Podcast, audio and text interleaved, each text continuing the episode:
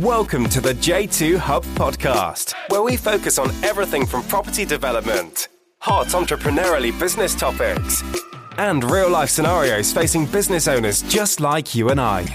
Brought to you by James Sahota, we bring you exciting real life property, business, and entrepreneurially related hot topics, and that little bit more. Okay, so welcome everybody to another episode of the J2 Hub podcast on this sunny afternoon. Um, I'm joined by another guest who's joining me in the Women in Property series that I'm doing. Uh, I'd like to take full credit for this Women in Property uh, series, but I can't because it was my wife who actually uh, spurred me on to do it. And I'm so glad she did because as the weeks are going on, I'm speaking to some amazing ladies out there that are doing some amazing things. And I'm so glad to be joined by this particular lady on the podcast because I've been following her for a while. Her journey is absolutely fantastic, and I know she's doing some amazing things. So, with lo and behold, Stephanie Taylor from HMO Heaven, thank you very much for joining me on the J2 Hub podcast. Hey, James. It's amazing to be here. I can't wait to dive in. yeah, thank you very much. I know it's a lovely hot day today here in London. I don't know where you are in the world today. I'm in Wales. I'm sitting right on the River Usk, so maybe I could just jump in, go for a little swim. Yeah, I'm looking out my window. I can see the sun shining. I can see people sitting across the park there. It's very tempting to be out there, but uh, yeah, we've got other things to do.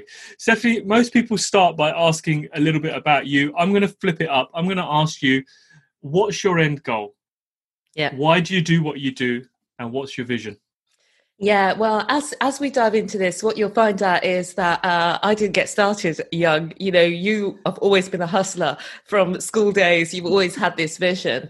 Um, I, have been very different, and that I haven't had that vision, and it's only since um, Uh, the last few years over the age of 45 i got started in business in property and found this spark and found this fire and found this world that is just so incredibly exciting. So what what, what drives me is is sharing that that with other people is that inspiration because what i realize now is that everything that i'm doing now i could have been doing you know 10 years ago 20 years ago 30 years ago i had everything then that i needed but i couldn't see it and i think there's so many people like that who are struggling financially like i was or in situations that they don't want to be in and all they need to do is flip that switch. And so I want to inspire more people to flip that switch to go, yes, yes, you can do this. Great stuff. So you say you started later on. What was it that said? Was there something that, or was there a light bulb moment when you were there in whatever you were doing before? I want to touch on this a little bit later. That said, you know what? That's it. I need to stop what I'm doing, and I need to get out of here and do something for myself. Yeah, there was a light bulb moment, like anybody who knows me now is going to be hearing this again, again. So I'll just um, briefly touch on it. But basically, I, I I'd managed to uh, land on my feet and uh, found a job working in financial services contracting. I was amazed that this thing existed because it was kind of you're administering the projects basically. Uh, so it's quite a simple role, but the salaries are really quite good, and you work on a limited company basis. But it can be quite stressful and quite intense so I was working for various different banks, and I was on a particular contract when my mum called me up one morning, and I was like, uh, you know, and I was sort of, even though I knew that she wasn't feeling very well, she doesn't really usually call me in the mornings. I think she, when I look back on it, I think she just woke up and just felt really low and just needed to mm-hmm. reach out for that bit of, you know, personal connection and to feel a bit of love and like she's on there on her own. And um, I kind of was very rushed on the phone and couldn't wait to get into work and thinking about all the things I was doing that particular day and the presentation and all of these other things were going in my head. Am I going to be late now? Um, but then when I was all of that had happened, I'm sitting at my desk in the afternoon and I'm just sort of looking out the window and I'm thinking, oh my God.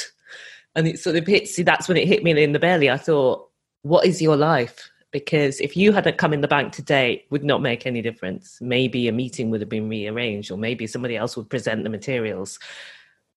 The bank doesn't matter. I mean you don't matter to the bank. The bank even if the chief executive was to leave the bank uh, it would all be fine Okay. And uh, I thought, if you want to live to your values, what you say that you value, if you value your family and your mum was ill, could you go there for three months? No, I couldn't because I need to be in one spot to make the money that I need to fund the lifestyle that I don't have time to enjoy. So it just made me realize my, yeah, I'm in shackles basically. I'm living my life in chains, not to my own choices, or I'm making the wrong choices and that just led me to ask the question how could i make the right choices? What is there out there for me? Because i believed that i couldn't do in business or property or these things. But that gave me the bravery and the courage to like pick up and look and try and see if there's anything that i can do Right. Okay. Stephanie, would you say that? Look, I, I've got nothing against people who work for anybody else who've got a nine to five. You know, I know yeah. a lot of my friends have got quite high powered jobs, but yeah. for me, when I was working uh, in a nine to five, I always felt that the, the best way I can describe it is I felt like I was, you know, I was in this cage and there was yeah. only certain places I could go in this cage. I can go from this corner, this corner, that corner. I could maybe venture out into that other cage for a little bit, but I could never freely kind of just jump out of that cage and be where I wanted to be and do what I wanted to do. Would you say you kind of it was the same for you? Did you feel that kind of sense or Yeah, I mean, the level of control is crazy. I mean, I was in quite a senior role in a, as a contractor position um, but even things down to the emails, the language, I felt that I could not use my creativity because it's a bank Mm-hmm. So I feel like it's mental lockdown as well as time lockdown, physical uh, lockdown. I just felt when I had that moment, I just thought, you're here for a reason. There's something else for you. It's not, this is not your place. Like for some people, maybe that is where their magic is. Maybe that's where their power, maybe that's their special thing. Um, you know, for them, it's not like it was for me. Uh, but for me, at that point, I just thought, you have got to do this thing. You've got to do it. And I, you know, I think we all have those little sparks of moments where we think, oh, wouldn't it be amazing if I was doing this or if I was doing that? Uh, but we don't have the courage to like move forward or the belief. Uh, mm-hmm. So yeah, I definitely felt the same as you mentioned. Yeah, I mean, I, I, I, stayed in a nine to five for a, for a small period of time, and you know, I, I remember when I finally left, uh, it felt like this just massive weight was lifted off my shoulders, and I felt really free and like, you know, almost like I was floating. And uh, you know, along the time, I did try and get, I did go back into nine to fives for little stints of like maybe one month or two months, but you know, one week on a London tube traveling in in the morning, I was just like no way, Sari, can I do this? So for me, it was very much a push. Like you say, you, you, you think to yourself, there's got to be something else out there for me. This can't just be it. I can't just be sitting on this sweaty tube all day long and in this office and no Sari. I mean, uh, when the light bulb moment finally goes off, it's uh, I feel it's a it's a big relief almost. You know, it's uh, it's quite a nice feeling. Yeah, yeah, it, it was, and I, I don't know where I, I don't know where the it just felt so strong that I couldn't ignore it anymore. So, so Stephanie, tell me where did uh, where did the property all come into? I mean, um, is it something you were always dabbling in, or was it just you thought, right, I quit my job, I'm going into property? Well, I didn't really feel that I had like business skills or knew a lot about business, so I I just looked around me and thought, hmm, I think there's something to property. I believe that this is how people are doing these things, not working as a job. And for that, my thinking was maybe that's a bit more attainable if somebody doesn't know about business a lot. And um, so I started attending different meetings. I was living in Bristol at the time. I started going to all these meetings. I was just sitting there in the front row. my jaw was on the floor thinking, oh my gosh, what? What? Surely this, I can't believe, you know, every week it was like, I can't believe this is even a thing. Mm-hmm. So, um, one of the things I know you're quite well known for is rent to rent HMOs. Yeah. yeah. Um, what I wanted to ask you was, uh, would you say? I know there's there's this whole I want to try and be polite about it. Some people say rent to rent is not really a business. I don't agree yeah. with that. Yeah. Some people say, oh, it's not really a strategy. I've heard certain speakers, you know, talk about saying, oh, rent to rent is just about changing light bulbs and all this nonsense. I don't agree with it. But what would you say about rent to rent? Well, I think that most of what people say about rent to rent is true. It's everything. So it isn't. It is a business. Uh, some people say it's not a property investment strategy. I can see where they're coming from there, but what I what I what I love about rent to rent and why I decided to go into it in the first instance was with with rent to rent you can um I was going to say invest in, but you can work with you can make money from other people's properties. That's the first thing. But because there's a low barrier to entry, there's a lot of people doing it really badly. They're trying to rip people off or not do a good job or work out how they can make the money without putting in anything. Mm-hmm. And I think that's where rent to rent gets a bad name. So when we came into rent to rent, I knew that if we went in with the idea we're going to be exceptional. So anybody who works with us, whether it's a landlord, a tenant, or anybody, building contractors, handyman, everybody who works with us is going to feel like, oh my gosh, I'm so grateful that I'm working with them. And um, when you've got that, when you're bringing that attitude to it, your business is always going to fly. And so we can make properties make money that previously were losing money.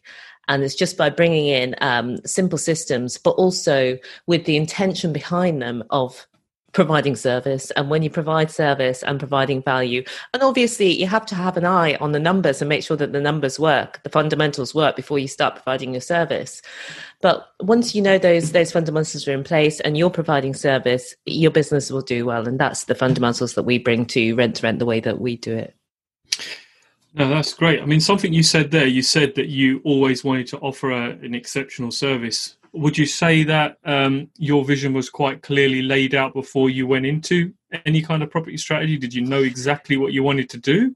Yeah, it's weird, James, because there I was, you know, I'm there, you know, this uh, still at my desk because I'm listening to podcasts as well. Um, obviously, at the time, it was the Inside Property Investing. TED Talks wasn't even around then. Back in 2016, oh, really? this was, yeah. Um, and I would, so I would go to work. I had these wonder lists. I was so organized because I was so fired up. So before work, I would be looking at my wonder list. What's to be done? What what am I assigning to today? Then in my lunch hour, I'm actually calling agents and da da da da da. And um, so I'm I'm just all in on property, and so much so that I can't even remember the question. what was the question?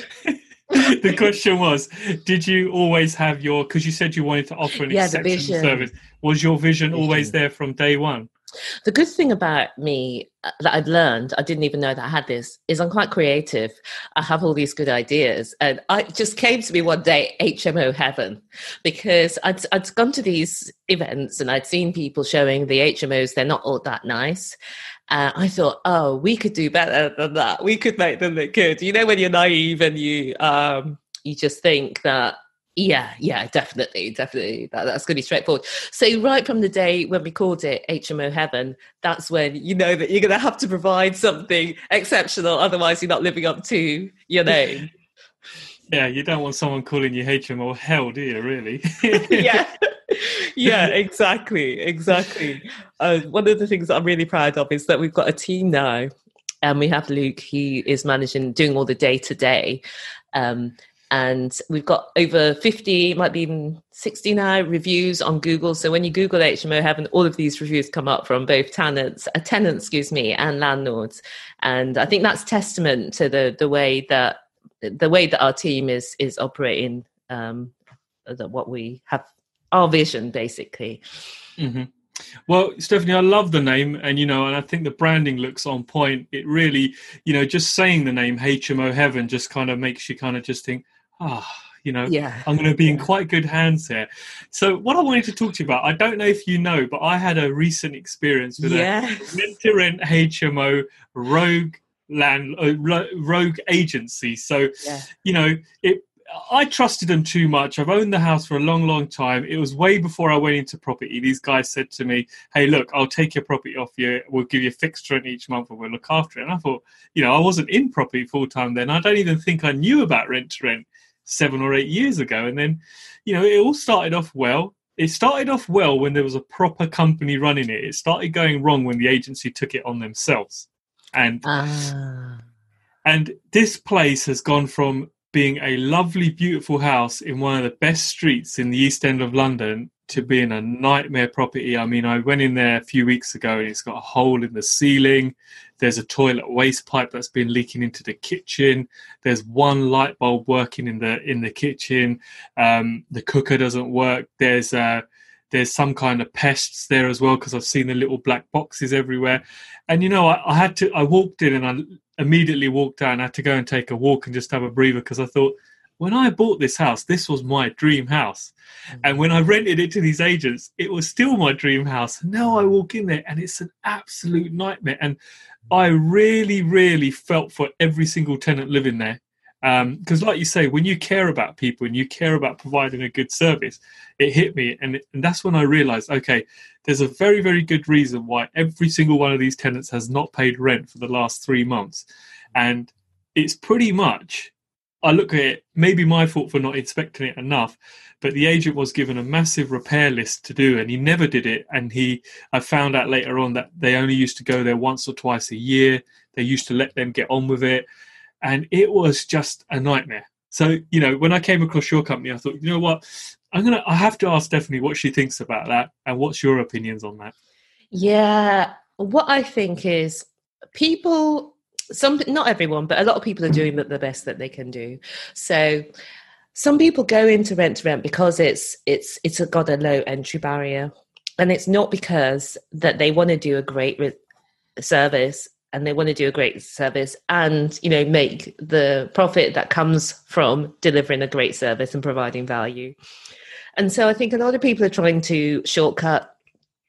And the thing is rent to rent is already an incredible strategy because you you can make money uh, you know in a short period of time compared to most businesses you don't make money in that short period. You only need a low amount of investment to get started in it. You've got the names and addresses of your perfect customers. Uh, so it's a really it's a really lovely business model. It's a simple business. It's something that you can do on the side of a full-time job it, you know with one property or two property for example um, but I think the people who go into it and they want everything out, but they don't want to put anything in, that's what causes the incidences like yours. And also, the other thing you have to be good at for any business is you've got to be good at difficult conversations or become good at difficult conversations. I feel I'm always growing in that. When you can have difficult conversations and recognize the other people's side, like you have been having with your tenants, for example, because you're seeing their side and you're able to come to uh, an agreement. Uh, a lot of the people who I find they have the personality where if they want something for nothing, also they're quite bad at having difficult conversations because they mm-hmm. can't see the mm-hmm. other person's side. They can't see your side as the landlord. They can only see their own side. Um, so I think that's why these things happen, and these things happen um, you know regularly and that's why i think rent to rent has a bad name so one of the things that we we do is show people how to be exceptional all of the free info that we have out there is and being exceptional actually is simple. It sounds like you're working really hard, but actually, it's easier to run a really good property than it is to let things go to the dogs. Mm-hmm. Yeah, no, I agree with you. I mean, like you know, for the last lot where you said they they couldn't have a difficult conversation these agents and that's exactly what it was so the minute covid hit they used that as an excuse to say look these guys are not paying any more rent. And, you know, I thought I'll leave it a month, I'll leave it two months, see what happens. And then when I went round there, you know, for the tenants to say, James, you're actually quite a nice guy. And, you know, we didn't expect that. We thought this was all the owner's fault. And I said, hey, look, I didn't even know about half of this stuff. And suddenly I've gone in there and had this nice conversation with them. The following month, they've started paying me rent again. Mm. We've addressed some of the repairs we're starting to get things done. Although we are kind of completely vacating the property now and, and doing a back to brick renovation because that's how bad it is. Mm. But like you say, it just goes to show just being able to have a conversation with someone. And I always say to it's a very expensive lesson I've learned because I've lost a lot of rent, but at the same token, I've learned some really good things about it. And my advice to anyone going through the same thing is knock on the door and go and have a word with the tenants because mm. you'll find that they're not nasty people. There's always a reason why someone stops paying rent. You know, um, maybe they're a chancer, but nine times out of ten, it, if there's a toilet pipe leaking into the kitchen, I think that is good enough reason Ooh. to stop paying your rent. Yes, yeah. well, And it comes into every aspect of the business, you know, these difficult conversations because sometimes tenants are, you know, well dodged or they're just not suitable for a house share. Um, so we have had a, few a few of those whereby you have to go in and just let it know how you're operating and um, how they how they have to operate within that. Or there's always a way that you can negotiate somebody out who who can't be there. You know, there's some people who for the sake of the sanity of the other uh, tenants just can't be there. It's just it's just not a possibility that you can have them there for three months while the eviction process goes through. So you need to find a way in which they feel that it's better for them to move out than it is for them to stay there. And it's just how do you make that happen? And and that's that's that's what you can do when you start to master this art. And it's an art i'm obviously developing and growing into but i'm seeing great results as i get better at it Mm-hmm, mm-hmm. Now, with you, the dynamics totally has to be right because uh, all it takes is one bad apple in a house of six, and you know, before you know it, everybody's upset and everybody's got a problem just because of one person. Yeah, yeah, and and and the good the way that I know about this more is because we've had to teach somebody else to do it. So you know i've had to teach luke to do it so that i don't have to get involved. Like normally on a day to day luke obviously won't be having house meetings with the with the share tenants unless there's some sort of incident or issue. But we've just found a really way a great way of managing those meetings so that everybody comes out of it feeling really good about it. And um and I don't have to go to them anymore because what I saw when I went to the first one where we tried this new system is that Luke was able to manage it perfectly himself. And mm-hmm. um, so it, it's just, yeah, documenting what works and then, you know, your team can, your team can do it for you. No, all sounds really good. That uh, so, Stephanie. Let's say, for example, um, I came to HMO Heaven with my HMO, and I said, "Look, I've absolutely had enough. You know, I don't know what to do. How would you handle someone like me? How do you go about taking on uh, a kind of new landlord who just wants to, you know, put their trust completely in HMO Heaven? Yeah, so we do it two ways because obviously we want to work with people that we like and who share our values, and so do you. So I think at first we just find out a lot about you, your property, what issues you've had, what you're looking for, what your ideal scenario is. Then we want to find out about the property, go and have a look at it. Then we're going to give you um, some options. So it'll be this is the guaranteed rent we can pay you if your place is done up and all ready to go. Um, we can if if you want to do the work to bring it up to par um, then here's the rent we can give you. We can manage the works for you. Obviously, you're paying, or we can pay for the works. We're going to give you less rent, and this is what it's going to be. And then you've got those options, and you can think about what you want. But the main thing is that we want to say is that it's basically guaranteed rent, freedom from tenant management, total peace of mind. So once we take over your property, so let me give you an example because we're now going through the lockdown. So our landlords um, we were worried at the beginning because we didn't know what was this situation was going to be. We were aware that obviously with everyone closing down and lots of businesses going out of businesses, some people wouldn't be able to pay their rent uh, because they've just been made unemployed. And um, we at that time there wasn't the government hadn't said that it would be paying people and increasing universal credit and furlough and all that. So so we were concerned. So we got in touch with all of our landlords to say that we would be paying them the full rent, um, but we're going to have to keep in touch with them because the government's uh, impinging our running of our business. So mm-hmm. we're just going to keep in touch. So since um, the beginning of April, it came in on the 23rd of um, March. We uh, pay our rent on the first of uh, each month. So from the beginning of April, we got in touch with them the first time. Every month, we've been getting in touch with them. We've been paying them the full rent all in all, and now things seem to be returning so that there's um, movement. We have seen more demand going on. So, um, how I look at it is, it's easy to get caught up in this moment, the crisis or the the issues that are happening right now. But if I just lift up my gaze, I'm like, this is a five year thing.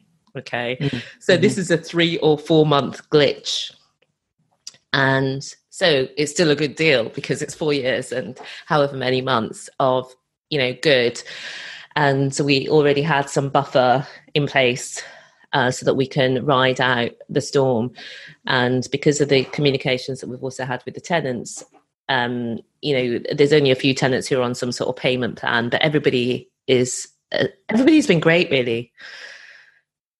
And I think it's because we had those conversations, you know, early on. No, that's fantastic. I mean, like you know my scenario obviously I've, I've lost rent on one property but again the other hmos have been absolutely fantastic. And why have they been good? Because they're done to a very high standard. There's some really nice tenants in there. We've used a management company that's done some referencing checks and the system's yeah. just there you know and you compare yeah. it to a rogue to someone who's professional and you think yeah. you know the sake of saving 3% or whatever it might be you've got months and months of headache.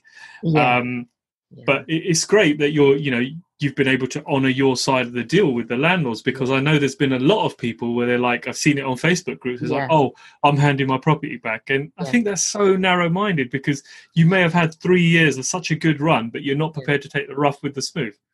Well, I can see both sides, obviously. And what I say to people is you need to have that conversation. If you need to give the property back because for whatever reason you don't have a financial buffer, maybe you just actually, they just simply can't pay um, and not everybody manages their finances effectively. So, um, but I think if you need to give back, you need to talk and you need to see some landlords want to talk to you and will come to an arrangement with you. Maybe there's going to be a lower period. Maybe there's going to be a period where you're just paying for the tenants who are there.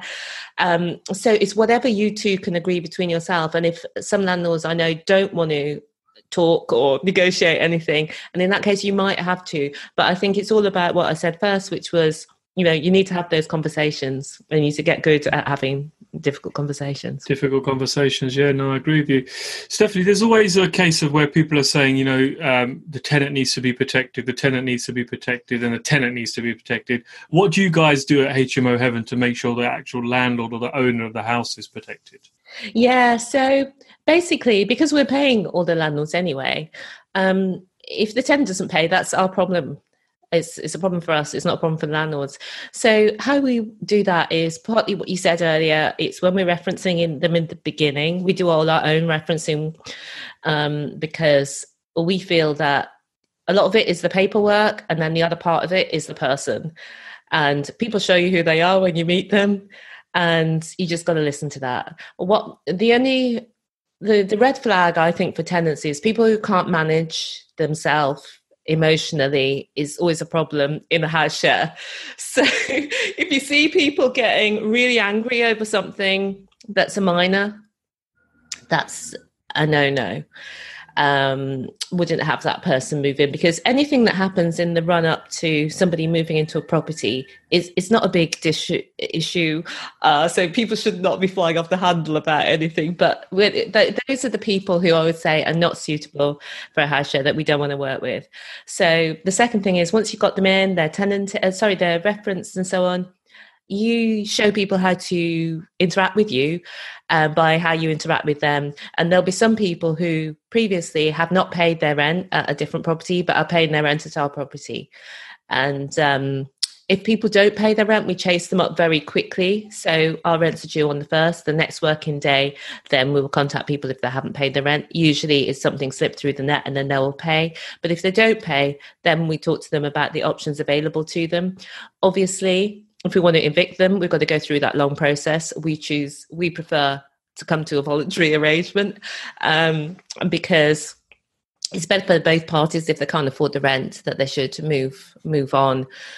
Uh, so so basically that that's how we manage things, and we have very low rent arrears. Um, you know, mostly there's nothing at all, but I know that we do have a little bit at the moment because some, you know, there's a handful of people who are on payment plans who are paying a bit lower and then they're going to catch up. Mm-hmm. What do you think the future of the HMO market is, Stephanie? Brilliant. I love this question because I think the future of property is so incredible at the moment.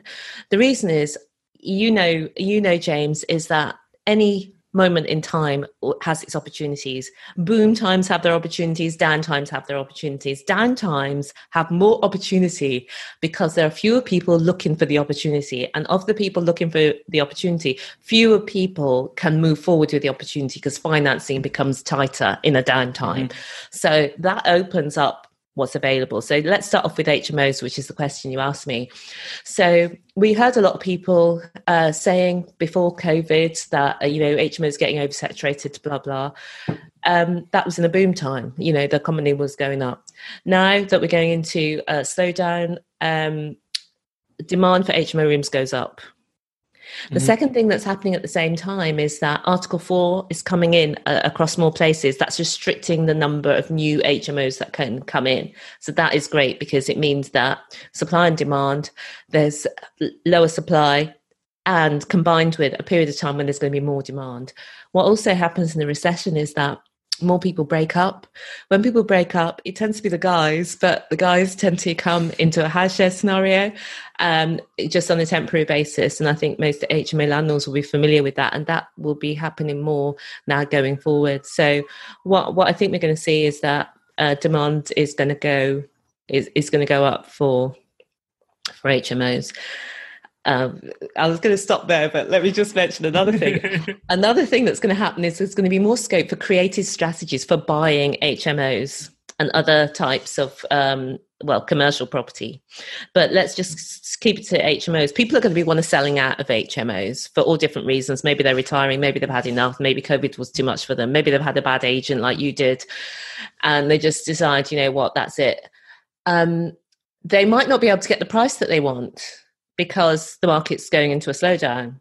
So therefore, if you come along and say, "Look, I'll rent it from you. I'll buy it from you in five years. Let's agree this price. I'm going to pay you this much up front. I'm going to pay you this much," and da da da. So you've got you've got more opportunity for those creative strategies. I think.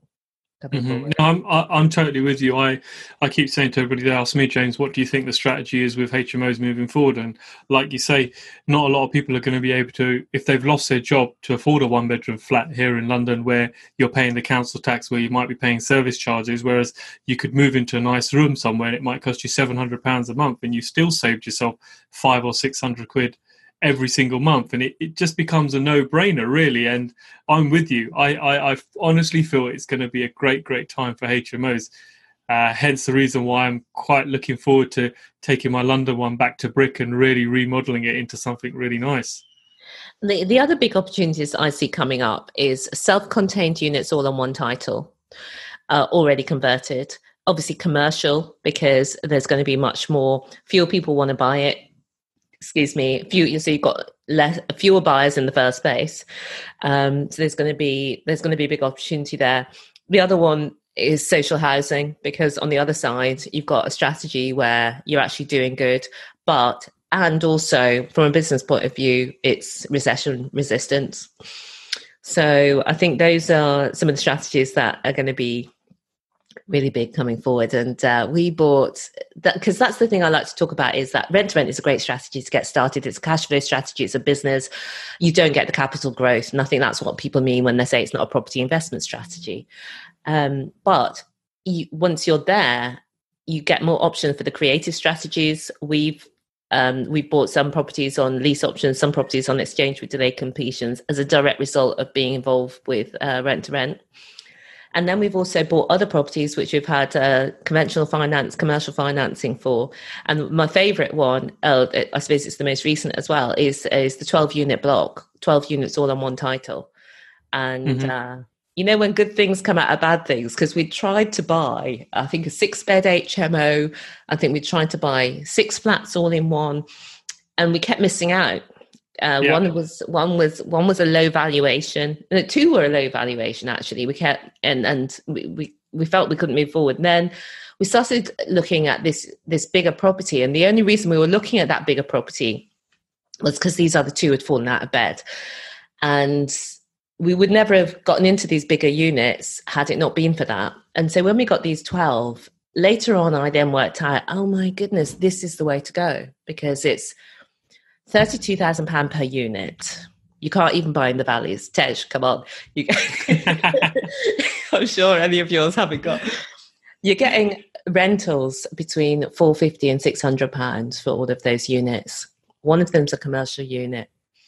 The buying costs are, are lower than with 12 separate properties. The maintenance costs are lower than for 12 separate properties um, the refurbishment costs are lower than for 12 separate properties. Uh, so it's got so many um, it's got so many pluses. It's it's unreal. And because there was one commercial unit involved, you can't get normal uh, finance. You've got to get commercial finance, and again, that reduces the number of buyers. And again, it makes you more. It means that usually you're going to be paying for lower lower prices. So that's another area that that we want to uh, keep going with that we found accidentally. So that was your little gem buy of this year, was it? Yeah, it was. That it's actually was it last year? Oh, it was a bleep bleep nightmare with you know getting all the um we we had all our finance papers in place because we'd already been through the process twice with pre, two previous finance that had fallen through different way reasons. So we're now going into the third one. All the papers are in place, but each lender seems to ask for different things. Mm-hmm. Um, and you provide they ask for abc you provide abc then six months later or three months later or whatever they come back for xyz which was already supplied with abc anyway you know it's, it's all that back and forth but um, it, was, it was great it was great to get there in the end so stephanie when you're buying your own properties um, do you guys so would you buy something say that's below market value or something that needs some work add value to it and then refinance it or yeah. you don't do you is that what you do? That is the ideal yeah. But the great okay. thing about the way that we're doing it is we don't have to refi straight away because um, mm-hmm. i suppose it all depends on what your risk tolerance level is. And i don't know but i think i think i have a medium risk tolerance. It's not high but it's more than low. So what I feel comfortable doing is when we bought this property at 375k, um, we had it valued uh, by the lender and we were worried again oh my gosh is this because the lender chooses their own valuers obviously mm-hmm. and we thought oh and the, the guy's coming from far afield so he might not understand newport and we thought, oh, it's going to end up again where they give some crazy low valuation and this whole thing might fall out of bed yet again. And not all the time will the seller negotiate a price and all of the rest of it. And so you can't get the borrowing you need, so you need to have more upfront. Anyway, we were shocked when the valuation came back at they give you the 30 day, the 60 day, the 90 day, but the 90 day was at half a million. So that's wow. adding on 125k so but the report was actually really good. The rental values he understood because when the property was on sale that's the other great thing about commercial property is that the the the rents were really low when we bought it. And this valuation was obviously with the property in that condition. So now we've raised the property the rents substantially so we know that that will come into the next revaluation. So if it was 500 before, um, it could be the same, it, but we think it's going to be more because we've done a significant um, refurb. You'll be able to see on um, hmoheaven.co.uk, there's a case studies page, and at the top that we've got this one as a case study, and you'll be able to see the difference between the before and after. Mm-hmm. So, do you when you're refinancing, are you one of those people that are? I know you said you don't need to do it immediately, but are you one of those people that is looking to pull all your money out, or do you think that just doesn't exist anymore? We uh, we know that we would be able to pull all of our money out. Uh, mm-hmm. Or we suspect that we would, based on the valuation that we've already had previously. I know we're going into a market slowdown, but what we're seeing here in Wales is that the slowdown is not going to be as uh, much as it might be in London, where they had that huge overheating, whereas our property price levels are only just coming back to the 2008 peaks. And so we think that because it's commercial as well, that it's going to be based on rental value. And if that rental income's still coming in, that we're going to see a significant increase in value, such to the point that we will be able to get more than our 100 grand back out. Um, having said that, we've got this on a repayment mortgage. Uh, again, that tells you a, a, bit more about our risk levels. We don't do that on every single property that we've got, but we like to have some where we know that we're paying it down, and others that are on the interest only, and they're all still cash flowing. So that that just kind of works for us because at the end of the day, um, we all want to own the assets as well. Yeah, no, because it's always a it's always a kind of a mixed review um, topic when I ask people about refinancing because my my latest deal I'm going to have to leave money in there, you know. But then I keep saying to people it's twelve rooms, and yeah, okay, I might be leaving sixty or seventy thousand pounds in there, but it generates nearly five and a half, eight thousand, sorry, five and a half to five thousand eight hundred pound a month. And when you look at it in that term, it's kind of like okay, yeah, that makes sense. But then you speak to some people and they're like, oh, I would never leave that much in a deal. But you just kind of, you got to weigh it up. And also, it's about how you can use the money. You're using that money effectively, that 60 grand to, to make more money. We're actually just in the process because, you know, we've been on this journey for four years now of um, talking to tax consultants about what we should be doing with the profits, how we should be structuring the business, because we've got assets in some businesses, we've got a service business, we've got a teaching business. Um, they're all different. Um, but should it be a group format? Should it not? And so we're making those decisions, and then we'll be looking at um, putting some of the assets in trust. And not only mm-hmm. I have got a son, not only for my son, but also for the for the campaigns for the for the causes that we believe in because the the great thing about uh, being in property and being able to create our own assets create our own wealth make something out of nothing which is which is one of the joys of being in business is that we get to give we get to choose as well who we're going to give to which um, mm. i think there's nothing in the world that feels uh, as good as that yeah no i agree with you so stephanie I told you this was about uh, uh, women in property. A couple of things that I wanted to ask you. So, when you started in property, would you say you got any kind of uh, gender discrimination when you were talking to contractors or, you know, builders? Because you get that whole persona of contractors that, you know, they're wolf whistlers. You walk down past the site, they're all ogling women and doing all sorts of things. Did you feel any of this yourself when you were maybe talking to contractors or getting started, even talking to male estate agents? Yeah, well, I think yes is the answer because people see you and they make their decision about you. And i had already made the decision about myself. You were not a property or business person. So i've now started in, in property and business and obviously my view of myself has changed but other people have lagged behind. Um, so my sister deals mainly with the contractors and with the, all of that maintenance side of things. I don't really know the detail on that side. And she is so good.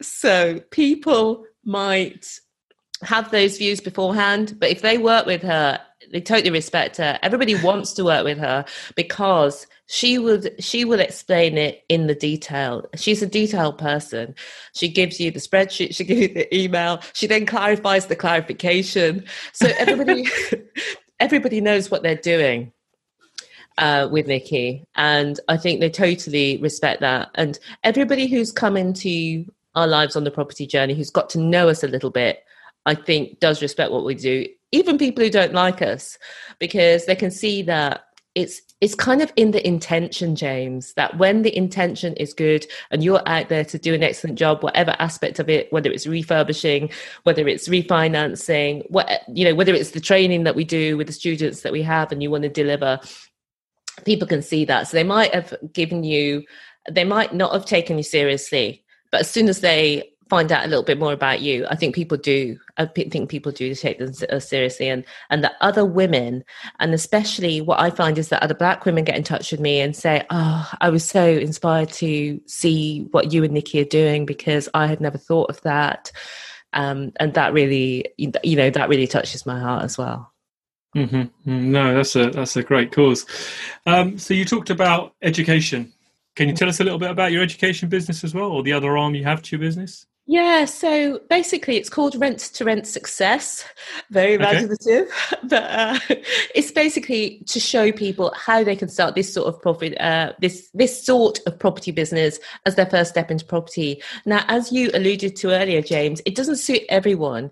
So if if if some people want to just get in, put their money in, not really have um, any time inputs or what have you, then this is not the strategy. But I think it's a great strategy for people who want to get started, get one or two properties, have some, you know, decent cash flow coming in, and and then start thinking, okay, got this now, what's next, and move on to other strategies. Um, there's all different ways to do it, and some people do it by just using other people's money from the beginning. I think I felt when we were going in when we were starting that I wanted to do it first and get to grips with it. And rent to rent was a way for me to do that. And once we'd done that, then I was I was happier buying the properties and uh, getting into the other aspects, you know, that we got into. Mm-hmm. So, Stephanie, you said that you get a lot of, um, you know, black women reaching out to you, mm-hmm. you know, saying that you've inspired them. One of my mm-hmm. questions to you was, if you've, um, you know, the listeners listening, if there's any young women out there looking to get into property, but they're kind of a little bit reluctant, where, you know, let's face it, it's quite a man heavy field at times. If they're sitting there, that, you know, they want to get started, they're not quite sure if they should. Um, what would your advice to be someone like that? Who's someone who's, you know, who's living it, doing it, breathing it now? Yeah. Oh my gosh. Uh, the advice would be absolutely to do it. You will be amazed at what happens in a short time if you just do it. But I just want to take you back uh, slightly. Um, when I was 18 and I had my son Alex, I was on my own with him. I was on benefits. I was literally in the supermarket it was the days before mobile phones with my calculator and my little purse working out oh could i put that in oh i don't know maybe i need to put the wow. butter back and have something else and it was it was a hard life because you didn't i didn't have the maturity at that at that time i didn't have the mindset that i now know about i didn't realize that everything was in my control that what i think affects my results and all of these things that now is so easy to me so what I say to anybody if they're they're watching, maybe you're struggling financially, maybe you're you're a mom as well. Um, that yeah, this is open to you. But the first step really is this is where our little mantra comes into it, which is believe bigger, be bolder, be a game changer. And the believe bigger is the first step because everything you already need have within you is what you need for success. Um, but you have to give yourself permission first, and that's where the believe bigger comes into it. Um, normally, our mind will be giving us all the negatives, but you just have to let yourself continually keep opening that door to believe bigger. What's the next step for you? Maybe right now you can't believe I can have, I can be owner of a multi-million pound property portfolio, but maybe right now you believe I can find out more about property. I think this is something I can do. I can see somebody over there has done it from a very similar background, or whatever you need to say to yourself. Uh, the next thing is to be bolder because most of us hide. You don't want people to see that you're now going into property because what if it doesn't work out? What about if your auntie sees you or your cousin or somebody? Or what about if somebody says you you've changed? Or um, so you don't want people to see you. So you need to be bolder and be okay with that. Not everyone's going to like it that's fine. Let them not like it. And the last one is to be a game changer. That's what we talked about a little bit earlier, uh, James. It's um, it's just knowing that you become a game changer in your own life, in your family's life, in our community, and then in the wider world because you get to give, and that is something that we feel so passionate about, and that really drives us forward. Because otherwise, what's it all for? Mm. No, I agree with you. That's some uh, some really really sound advice there. And I always say to people, when you do go into the property field, it's actually quite a nice place to be. When mm. you connect with the right people, uh, mm-hmm. uh, you'll find there's lots of people that will give you time. There's lots of people mm-hmm. that talk to you because I suppose we all remember that we all started somewhere as well, and we reached out to someone or messaged someone or someone gave us that sound advice, and everybody feels that they want to help everyone. I, I think it's a really enjoyable and a happy place. Yeah, it is. I still remember the thing that totally foxed me when I was getting into it. So we had this property, and I thought, oh my gosh, but what do you do? There's all these things that you do with the tenants. So what? What? How do you find out? Where's the list? You know, I I was totally. Um, I can remember spending ages on that just to make sure that everything was in place and setting up all those systems. But yeah, so I can totally because it was only four years ago for us. Um, and that that's the crazy thing. So if you're just thinking about getting started, just do it because within five years you can dramatically change your life. Wow. Yeah, I just don't think it gets much realer than that, really, does it? So, Stephanie, it brings us to the end of the podcast. I've got two last questions to you, uh, for you even.